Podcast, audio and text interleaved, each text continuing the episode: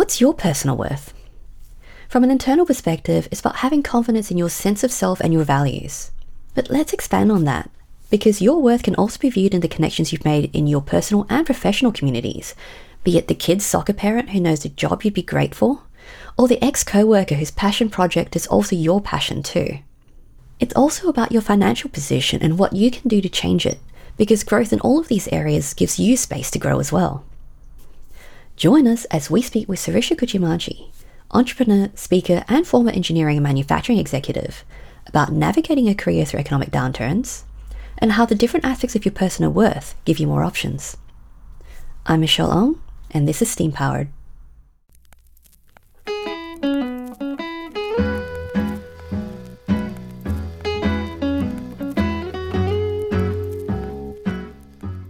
Good evening, Sirisha. Thank you so much for joining me today on Steam Powered. I'm really looking forward to speaking with you today about your journey. Thanks, Michelle. I'm looking forward to our conversation too. Amazing. So we'll get straight into it and start at the very beginning. And you actually started studying physics and, you're now doing engineering stuff. But what actually drew you to physics in the beginning? I always liked science. Between math, chemistry, and physics, physics was the one that kind of pulled me and interestingly, in India, at least when I went to school, there was an exam you took when you graduated high school before you went to college to enter engineering school. But I told my parents I didn't want to take the exam because I figured if I got in, I would have to do engineering, and I didn't want to. So I wanted to study physics. And though I don't know if this had anything uh, per se implicit, my father and I found out recently my grandfather are also physicists by training. So yeah, maybe maybe they had a you know kind of a thread behind that conversation but i just liked physics. That's cool. So where did you think doing physics would take you? Oh if, if only i knew then. I don't think i had that much forethought into what it was going to do. I think it was just something i liked studying and and talking to my friends nowadays it's it's kind of hard. I think i don't think we all envision the future as most children or young people tend to do nowadays it's just something that was interesting. I don't think we even knew what opportunities are there from from a work standpoint. It was the idea of being able to study and learn something new and kind of challenge yourself. So after physics at university, you went into an engineering firm. Is that right? I actually studied my bachelor's and master's in physics in India. And when I came for graduate school to the US, I switched to material science and engineering. And in some ways, it was a fairly natural transition because the thesis sort of research work I did in my master's in physics was more experimental physics, sort of bridging materials work already. And by then I realized there was so much theoretical and quantum physics that it was overwhelming me math and I knew I couldn't sustain it. I, I it, it was going to become much more incomprehensible to me. So I kind of like the practical work of doing stuff. So material science seemed like a good transition because it's oftentimes a melding of metallurgy, physics, chemistry, and a lot of other things. It is. And it's a very applied kind of science in comparison to the physics that you were studying before. Exactly. And so what I realized is when I switched from physics, from science to engineering, it, it was a bit of a hard transition because the way you think and process is kind of different. And just learning the basics because you didn't go through basic engineering school, right? In a, in a class of, I think maybe we were 20 to 30 people in grad school, me and a friend of mine were the only people who came from outside of material science or engineering field. So we found the transition a bit challenging in the beginning because we didn't understand the basics of it. But over time, of course, we figured it out, asked questions, and learned. But it always helped kind of figure out how to switch. And in a way, I think it's a good learning process. Of course, when you're going through it and the pain of it, it doesn't look like fun. But looking back, I think it was a good way to, you know, put your feet in two different aspects of things. So, because you did make that switch consciously, like, did that one have a particular vision for what you could do with it? I knew I wanted to work. I wasn't sure if it would be academia or industry or what kind of roles were there because oftentimes, I mean, and it's true even now, right? When you do sort of materials or certain things, they become almost very niche fields. And if you end up in graduate school or at that point I was pursuing a PhD, that even becomes even more niche. So your options seem fairly limited. My advisor was amazing. So we went to conferences. We would present in front of these 400 people. You know, he'd give us opportunities. I actually did a co-op for six months. So it gave me some practical experience and sort of helped me interact in an industry environment and also help build a resume because internships especially really help you get some work experience on the plate to get you ready for the next one and for a long time, I debated between academia and industry. And I kind of stopped after my master's because we moved cities when, when I got married and I took a break. I eventually did go back to my PhD, but I had my master's and then ended up in industry. Right. So is that one of the career breaks that you had taken that you mentioned in your bio? Yeah, so I've had two, and I don't know if you consider this third one sort of an official final career break. Uh, but I joined my first job. You know, I went to a job fair in the local town, and I didn't know driving, so I actually took a cab to this job fair. And most of the people, like I said, weren't looking for material science, and it was the last company that I ended up talking to, which was an equipment vendor for semiconductor manufacturing, that was looking for people, and that's how I got hired. And the downturn came and less than a year later i got laid off. I mean now people talk about layoffs very openly but that time layoffs you know nobody talked about them. So i got laid off. But what happened is because i was working at a client site a few months later the clients called me and asked me if i wanted to come back and contract with them. So it's always been that in my experience at least for me personally that i've always gotten a call back at the time i'm looking for a job actively as well. And so when i talk to people i tell them whether you know what a mentor is or what networking is, we all leave these breadcrumb trails around when we are working without realizing what impressions we are creating. Because for someone to want to call you back, I feel you must have left a fairly positive impression. Otherwise, they wouldn't probably stick their neck out to hire you. So you never know how your um, work experience lays your future path. Because I figure if I didn't have that first experience, I could not have transition through the economy downturn because you know you always need some experience for someone to want to hire you again. Yeah absolutely. And because it was in a period where talking about layoffs or being laid off is almost a taboo at that point mm-hmm. in time. How did you manage that for yourself? Was it a process where you just went yeah i need to get a job and you start applying again? Or was it a time of reflection for you? Especially because it was so early in your career yeah and you know i'm i was an immigrant as well so there's visa complications as well sometimes. And it was it's it's very disheartening when you get laid off because even though layoffs have really nothing to do with you because it's the economy the company whatever the revenue process models are but it's very disheartening to feel like oh did i do something right? In some ways that's this residual feeling. And i knew i had like a package. I had a certain time frame. I was actively looking. I did go for a couple of interviews. I actually remember one time i was watching tv and uh, one of the companies called me for like this phone interview out of the blue.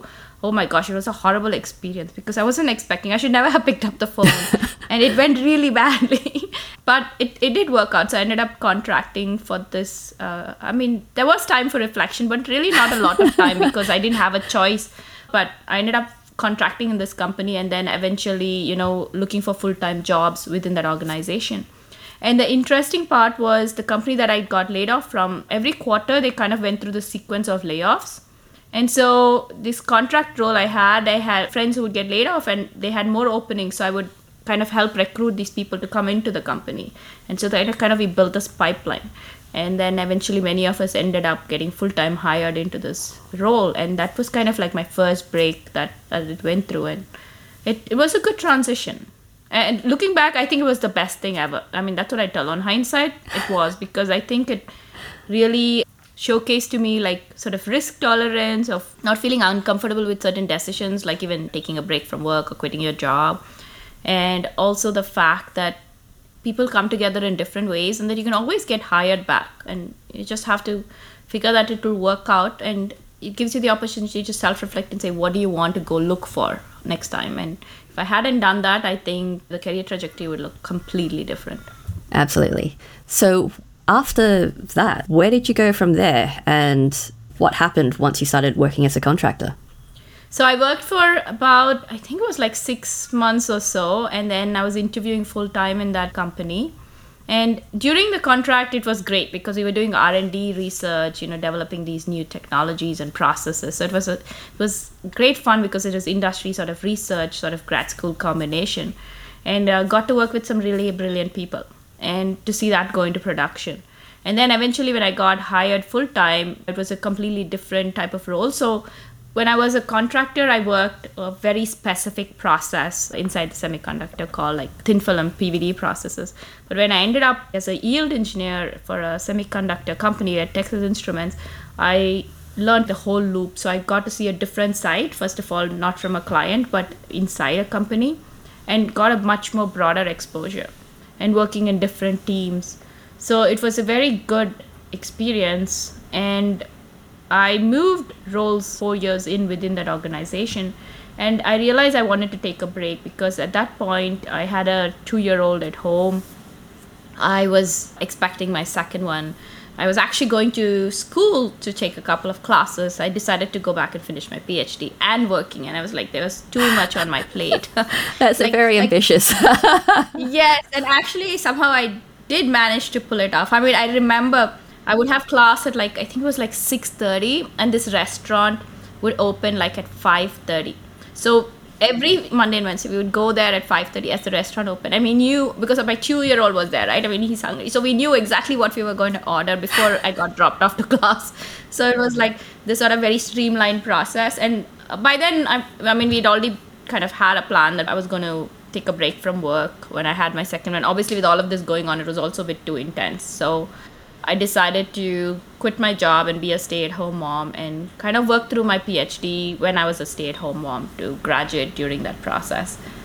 And I mean, that was the best experience ever because I got to make friends. That's what I tell people. This is, these are the same friends I've had for, you know, my youngest is 16 and my oldest just turned 19. So I've had the same friends for, you know, more than a decade and a half. And it's, it, it was really good. That's very, very cool.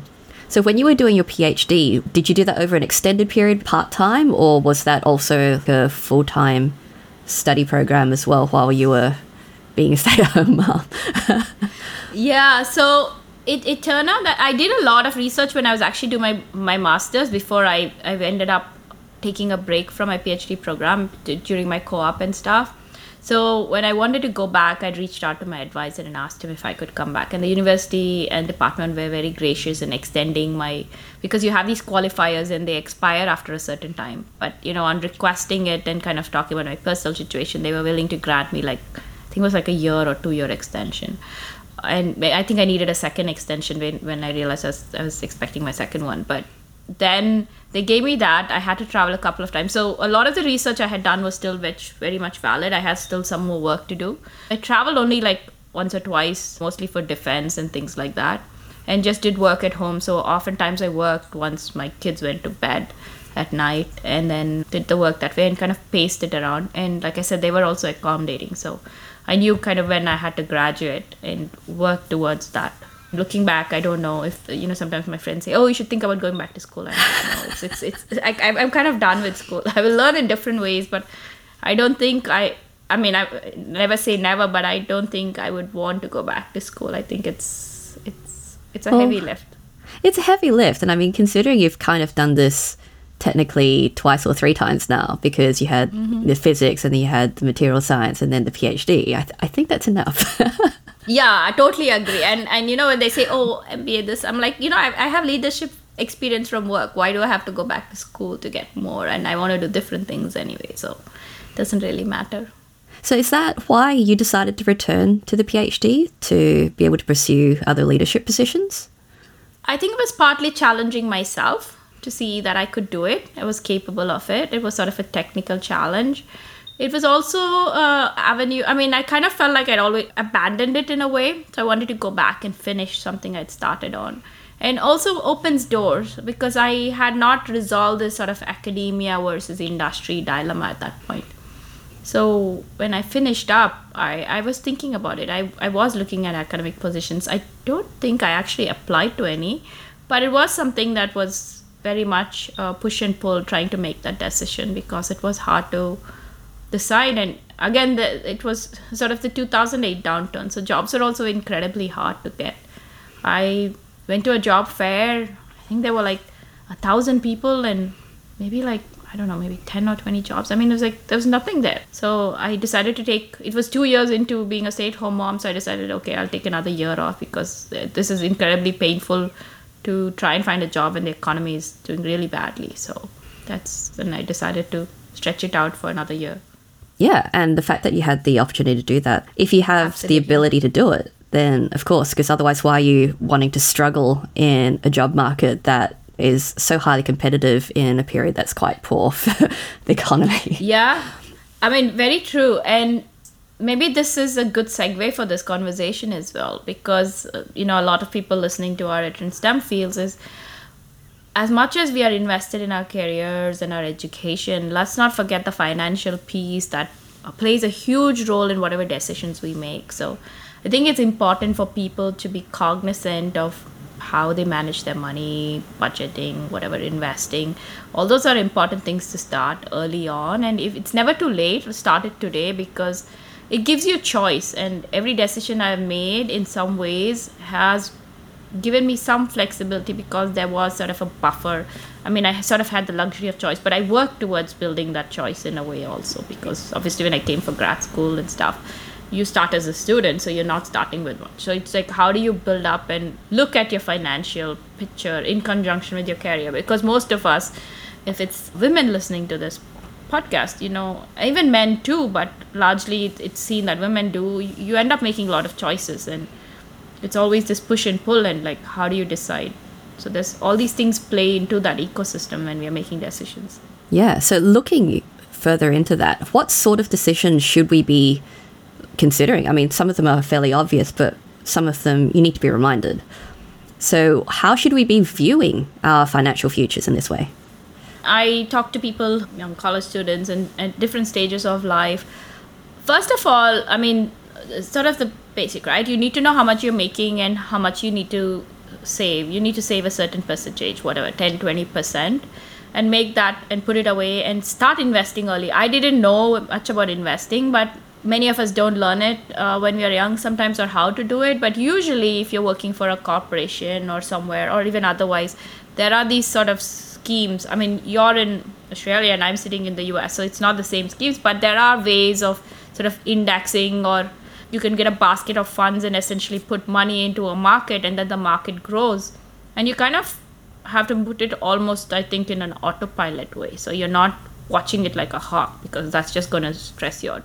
But obviously, making a conscious, sort of sensible decision around it and talking to people about it, talking to friends, talking to other people, listening and learning from others. And there will be mistakes. I mean, as I was learning, there were like pretty bad financial mistakes along the way. And it takes time to correct them because even to correct them is a risk, right? You have to pull money out at the wrong time to correct the mistake. And I've had to do all of that. And then over time, if you have the opportunity or maybe even sometimes a luxury maybe you get a financial advisor to help give you some guidance you don't have to let them do the investment but this is how i look at it you know there's a lot of conversation about self-worth right especially focused uh, when they're talking about women but i also think we should be talking about net worth like what is that number you need to sort of retire let's call it retirement retirement not in the sense like you know you retire and stop doing stuff but at that stage in life when you think you have enough to make the next decision or to be comfortable. Exactly. And every investment firm has a simple calculator in it. I think it's like 25x of your spending amount for your final retirement. So, somewhere in that between, maybe you're only four years and you plan to work 10 years, but you want to make a decision now. Look at what that buffer zone is. You know, your emergency fund of three to six months, you're investing some money. So, you can make that choice and you have kind of a game plan when I quit work um, to be a stay at home mom, I didn't think where I was going to come back to. But I actually ended up going back to the same job I was in, in interviewing because they uh, called and asked if I wanted to come, and it was a great uh, transition and it was a good role to go back to. But I implicitly believe that everybody needs to have some investment in their financial future because we go to work you enjoy it oftentimes maybe you don't even enjoy it but you also go to work because to make money let's be clear about that and you don't want the work to dictate how you live your life right you want to have some control over it a lot of control over it the only way you're going to control it is by essentially controlling your money. So, how are you going to make the decisions? Not to be overly vested in it. It's not like I'm looking at my accounts all the time or I'm looking at this. I, I have a very vague idea in my head. I look at it every few months or weeks and it just kind of runs, like I said, pretty much on autopilot. But I have spent enough time learning it and oftentimes I think there's sort of an intimidation around the idea of money management, talking to friends and others and people I meet.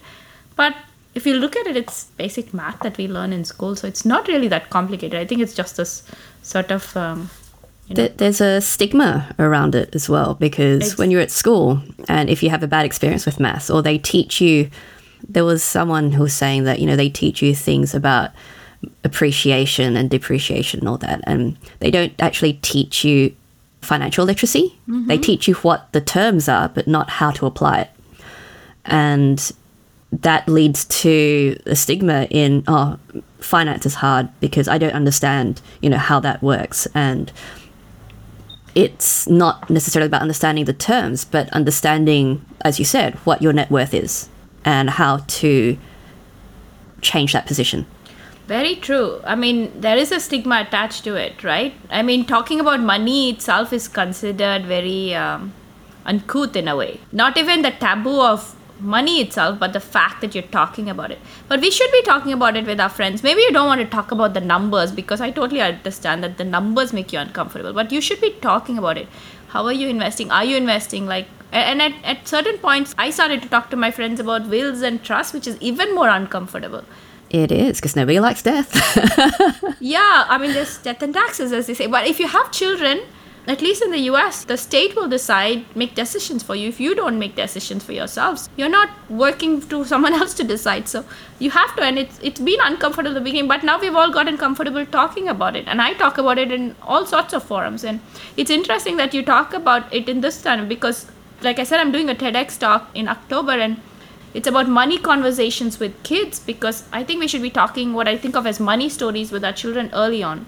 And I have teenagers in high school and college, and we talk about it often. Like they they've got an allowance, they manage it. Like mine is in college. You know, we went shopping, and he wanted to know what his budget was, and he was looking at it, and it wasn't something I even told him, and he was trying to figure out, okay, this is how much it should be for the year for my college, and this is how much. Okay, I spend this much, so it should really come down, and it's kind of intuitively coming to him, and I'm glad he's thinking about it because otherwise, I would be you know holding his hand for much longer on that discussion and it's good for him to try and figure it out and make his mistakes along the way Absolutely. And it, it is the basic thing because you don't want to have to be in a position where you have no choice but to live paycheck to paycheck. And it's such a fragile position to be in, especially in this economy when jobs are coming and going so quickly. exactly. Yeah. And it's interesting right? I talk to uh, like i have colleagues and you know a lot of people i know who are senior executives.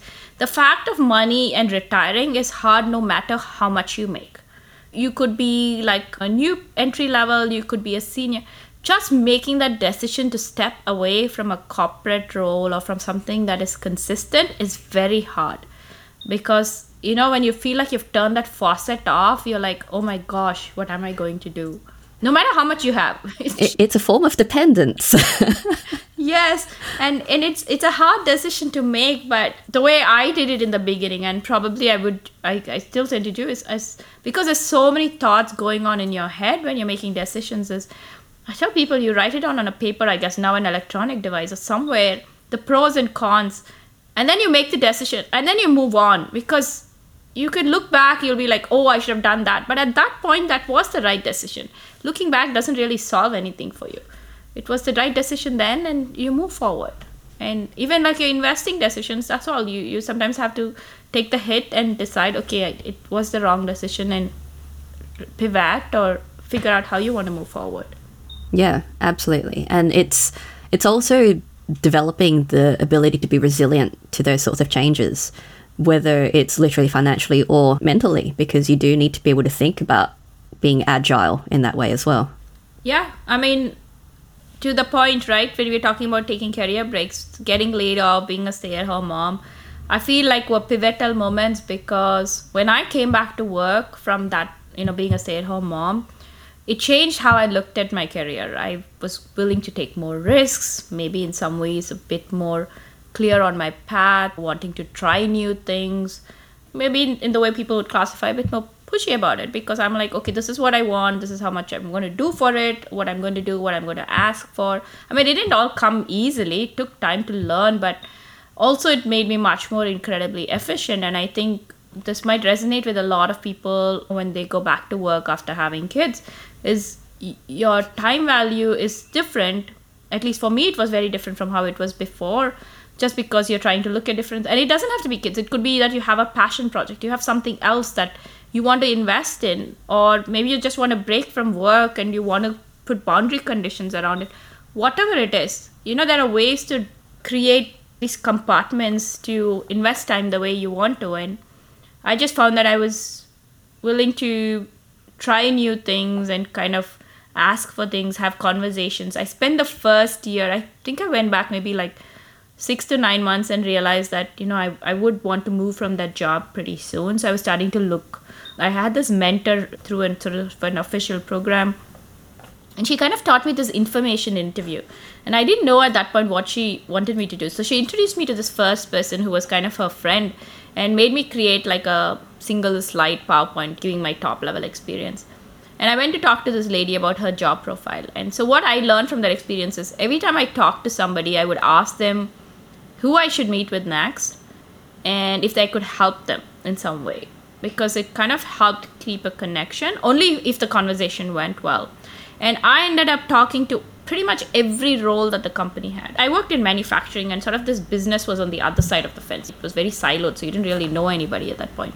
I that's how it was very often structured. So I talked to people in finance, operations, sales, marketing, project management, business, like all these roles just to find out what their job profile was to see what I wanted to do. Because in my organization, they tended to stick within manufacturing, which was fine, but I wanted to see what was on the other side before I made a decision and i spent a year talking to people and meeting so many people and i ended up getting like a stretch role through one of those conversations and ended up trying something new and meeting new people and by asking and talking to people we learn so much more than kind of working by ourselves yeah and the information interview thing is it's not a new idea but applying it in mm-hmm. more than just your jobs or in the actual company that you're working in is so valuable because there's so many more opportunities with where we can take our careers these days. It's no longer a linear trajectory along exec path and management and stuff like that. So being able to feel confident in asking people for information interviews anywhere, not just within your company, but outside and even amongst your friends and your extended networks, mm-hmm. it gives you a lot more scope for where you can take what you do and your skill set in other places that you might not think about originally. Yeah, very true. It could be a conversation when you're playing soccer, or it could be at your community event that you're attending because a lot of thing happens through networks as much as we might look down on it or have a certain impression of it it is networking. That's how you find out about opportunities. I, I suspect less than 50% or 40% of jobs are ever advertised. So a lot of it happens outside of it and someone knows somebody they believe in your work ethic or they know of this opportunity. So you have to gather more information and one person's perspective of a job profile is never enough right? Because they may like the job. I've had friends who desperately wanted this job. Like i had a friend who wanted to work in finance and it took him a long time to get a role he ended up sort of temping when someone was on maternity leave so that gave him the leeway and he ended up getting a role but he realized after three months that the thing he'd been aspiring for like two, three years wasn't what he liked at all. I mean, he was able to change, and then, you know, I think it helped precipitate certain decisions for him because he ended up leaving those kind of roles. But sometimes the grass is not exactly what we think, but we have to try it. We cannot look at it as a bad thing. It is an experience you have to go to to realize that maybe at that stage in life that wasn't the right thing for you. And it's an experience you still take some skill away. I, I, there's nothing that ever is a bad thing because you will still learn something from it. Absolutely. And there are some cases where, like, that dream job of yours, you've just got this romanticized idea of what it looks like in your head, which is nothing like what it is in reality. And having the experience of doing it is going, oh, okay, so yes, some of that is true, and the rest isn't what I was expecting. But as you said, you learn from it, and you're always developing skills to take to the next role. Absolutely. And maybe it wasn't the right fit then, but maybe it's the right fit in the future. You, you never know. So, yeah. And you're still creating those networks. Exactly. I, I always look at it as two things. Even if you get, say, demoted in a job or the job ends or you go through a layoff, the two things that you, that you never lose are your skills because you've learned something and your network. So those are things that get to stay with you. Exactly. And as we said, the networks are what carries a lot of weight these days in order to be mm-hmm. able to get doors and feet into positions that you might not otherwise have had access to. Yes. And actually, I heard someone I interviewed on my podcast call Your Network is Your Net Worth. We were talking about net worth financially, but similarly, your network is also your net worth. So, you know, you're investing in that as well. Yes, it, it's always an investment, and people are an investment, whether you're an individual or a company. You, you have to invest in that. Absolutely.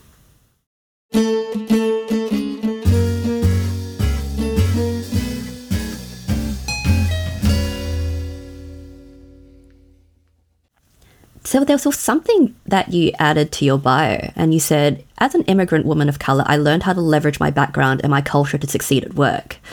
And I'd love to know more about that. So, when I went back to work, and at a point in time when I kept moving roles, a friend asked me why I wasn't trying for a management job. I hadn't even thought to try management because for me, managers were like so far off. You know, like I thought, okay, the job is hard. How do you lead people? I think the idea of leading people or working with people or managing people usually intimidates a lot of us to do it. So I decided at one point to go and tell my boss that I wanted to try for management and I interviewed for a role in, in, in a similar group.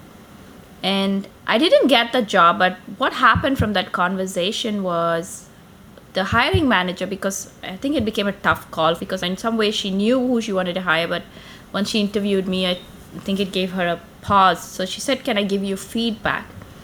And if, if anyone's ever asked you that, I don't know how you feel about it, Michelle, but every time I actually seek actively feedback.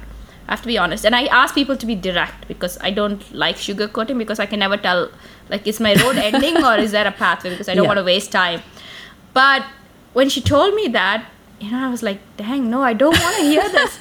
but I did, of course, say yes, you know, in a glass enclosed room. And it turned out to be a very interesting discussion because she gave me some critical feedback and she told me some things. And this was a comment I made to her. She was telling me how I kind of showed up at work or how I came across because, you know, your impression of you is very different from how others perceive you. And she said something, and I told her, you know what? I leave my briefcase at the door. What I meant was, my, I leave my personality at the door and walk in.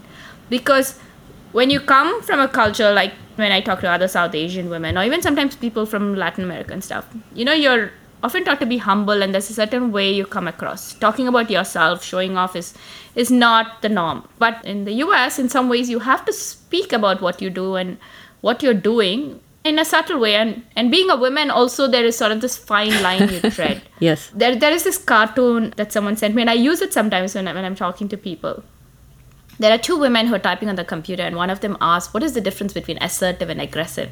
And the other one, without looking at her, says gender. And I think that cartoon totally exemplifies everything without saying anything.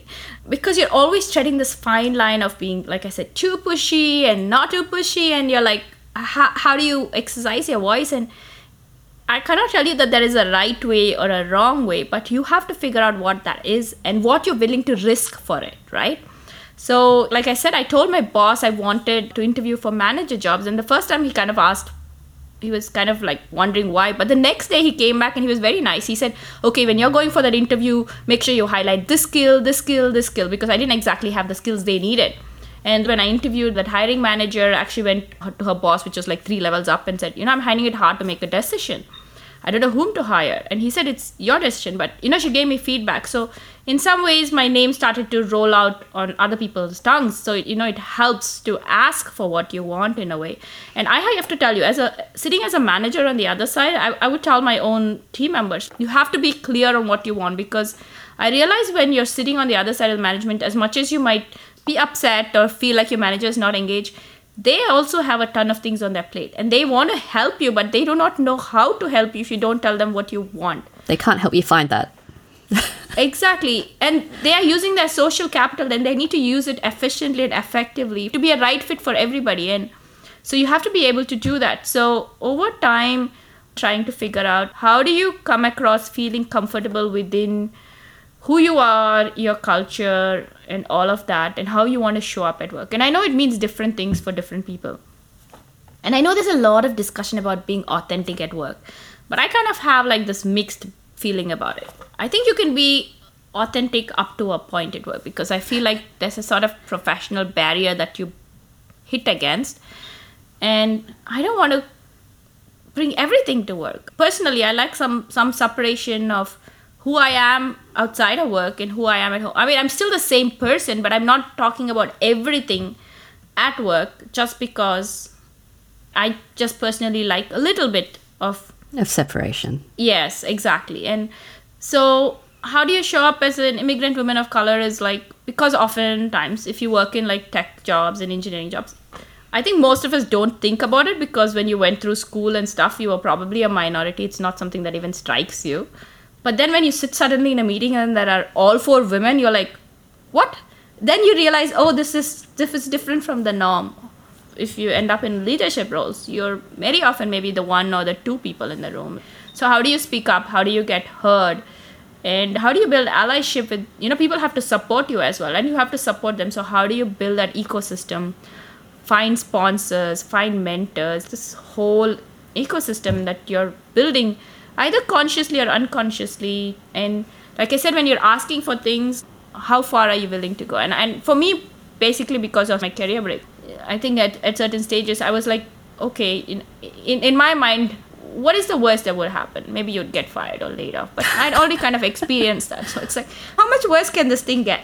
You'll always find a job. I mean you'll find a different job if not this job. But i'm just saying generally speaking you know we have all these sort of self limitations these self fears or we think we are not able to do the job. And i remember um, being interviewed for a job and the hiring manager asking me would you have applied for this job? And initially i told him no. And then i thought about it and said that was the wrong answer to give. I, I guess i would have eventually but i didn't even think i was ready for that. But you never know who's going to tap you on the shoulder and say hey you should interview for this role and I tell people if anyone ever taps you, you always say yes.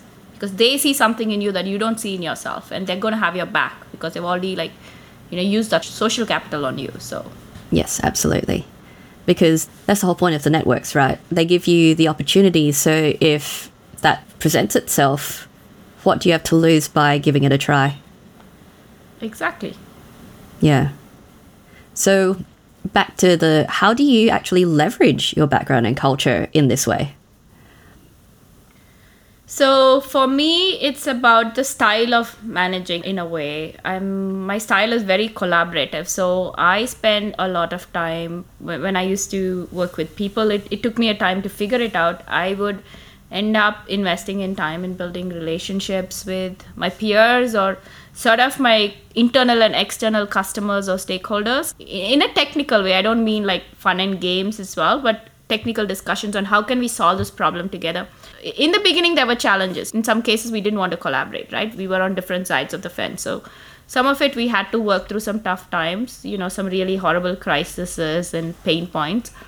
But eventually being able to bridge that because what i believe is if you proactively invest in those collaborative relationships when it's not needed when it becomes a crisis point you can totally leverage it. I can call up somebody and ask them for help and i know i will get help. Because i know that we've solved this problem together or when they needed help we were able to like give them some help. So that person can then connect you to someone in their network and say hey you know they kind of vouch for you. So in some ways i feel like that's kind of the culture piece because in indian culture it's all about being hospitable and i think it's about building those relationships and that kind of helped me because it was solving technical problems and it was you know customer facing critical issues. Sometimes i didn't have the luxury of building that but continuing to keep that relationship going by asking for meetings even meeting people outside like their team and our team going for lunch. It's simple things like that because then once you make a face to face connection with somebody it is very hard to stay upset if you've had upsetting emails with each other. And I, I, remember this colleague of mine telling me, which just totally flabbergasted me. So he knew of two engineers who worked in a building, one on the third floor and one on the fourth floor, for 15 years, who actually never saw each other. They emailed each other. And I'm like, are you kidding me? Because every day I went up those stairs and I'm like, you mean they never actually climbed the stairs? I'm like, you know, problems are solved so fast by just meeting somebody because the ideas strike you so much faster. And you may not think to invite them to the meeting if you haven't had a conversation with them, right? Because we tend to stick to our own circles or someone recommends somebody, but there might be a third person who might have a better solution who's seen it maybe 10, 15 years ago. So it's lot of leveraging those pieces when I think about it. And even when I'm talking to the women peers or I have or the men, like encouraging them to try for new roles or highlighting their skills and things. Because I mean, this is what research shows, and even I've kind of seen it. Women don't always raise their hand, or sometimes when they're tapped, they're a bit hesitant to take on the roles and it's like kind of walking them through that process i mean i know each one's needs and wants and personalities differ but i know we're all at different stages and different decision points to make so i think you end up reflecting at a lot of points and sometimes we don't have the luxury of time to self-reflect as well absolutely and you know that kind of leads into what is one of the last questions i always ask my guests what advice would you give someone who would like to do what you do and what advice should they ignore? First, you have to know what you want to do. You'll get a ton of feedback. So let's go back to feedback, right? And I remember a manager telling me this. He said, I will give you feedback. You'll get a lot of feedback. You have to distill all that feedback and decide what is important to you and what you want to get rid of. And you may not even be interested in what they tell you. Maybe it doesn't matter to you. So you have to decide. But also understand that that might limit you in some ways if you don't listen to the feedback. So it's your decision to make. So I would tell people who are so in different stages, right? If you're in school or this thing, graduate, get experience, get work experience, continue to expand your network, and don't look at it as a transactional thing. I'm not saying continue to just send like Michelle an email or me an email and just connect. That's one part of it, absolutely. But continue to build, invest in it, learn something about it, or find something that they might find interesting to connect with. And own your financial power. That's how I think of it. Own your financial journey because that gives you choice. Whether you want to continue this path, you want to start a side hustle, you want to be an entrepreneur, or you want to be a researcher forever or be an industry prof, whatever it is, it gives you some freedom of choice. I know we talk about work life balance, but in the way I've started to look at it, it's work life choices. Whether you're making it in that next hour or 30 minutes, the next year, the next decade, you are making choices and in a lot of ways financial investment financial power as well as sort of your educational because this is a steam powered podcast is it gives you the opportunity to take risks or make the decisions the tough decisions that you might want to make. So i would say lean into that. Networking and sort of the finances are the two pieces you do and then sometimes when you make to make hard decisions lean into your network. Maybe talk to somebody who's experienced it or done it and then you make the decision that you think is right at that point of time for you and it's such good advice because it's putting into focus the different aspects of your worth both in your net worth and your personal worth and your network worth. And in combination those are the things that will give you choice in the end. Absolutely. I mean life is going to take you in a lot of different directions right? And it's never linear as you as you said earlier. And it's quite rare for someone to have a 40 year career in a company. It's not unheard of but i think it's less and less likely. And probably people also do not want to invest the same way in some ways right i mean if you are able to that's amazing but if you want to move around or try something maybe yeah move countries move jobs move whatever you might be doing or come back and try something new yeah, absolutely. All good things to consider. cool. So, yes. thank you so much, Sirisha, for speaking with me today about your journey and all this amazing advice and insight into our personal worth. If people would like to know more about you and what you do, where can they go? So, you can connect with me on LinkedIn. Uh, look for Sirisha Kuchimanchi. I also have a website, so that's probably the easiest way. Just go to Sirisha Kuchimanchi it's spelled S I R I S H A K U C H I M A N C H I. So, you know, on top of that webpage, there's LinkedIn and there's Instagram. There are ways to connect. You can always send me a DM on either of those platforms. Obviously, I'm much more active on LinkedIn. I talk about leadership with companies and organizations and universities. So there are ways to partner or something. I'm always looking to connect with people and see how we can support each other because community is what brings us together. I mean, Michelle, you and I connected through being podcasting and Steam, right? And ambassadors in a way. So it's given us crossing this huge ocean. Otherwise, we would never have come, you know, even crossed each other's fears. Yes, and I'm so glad that we've been able to connect in our various communities. And yeah, just being able to share what you do as well is such an amazing privilege for me. Thank you, and thank you for doing this podcast. It it enables a lot of uh, women to hear different perspectives from different people's career journeys, right? To see that you're not alone, Exactly. and invest in finding a mentor, not by asking someone to be a mentor, but investing in a relationship. Then you'll get a lot out of it as well. Definitely. All right. So, yes, thank you again, Sirisha. This has been an absolutely amazing conversation, and I hope you have an amazing rest of your evening. Thank you. You too. If you enjoyed this conversation, please let me know. Subscribe to this show, leave us a rating, and share this with your geeky or geek curious friends. You can also support Steam Powered on Patreon under Steam Powered Show, the link for which will also be in the show notes. Thanks for tuning in, and we'll see you next time.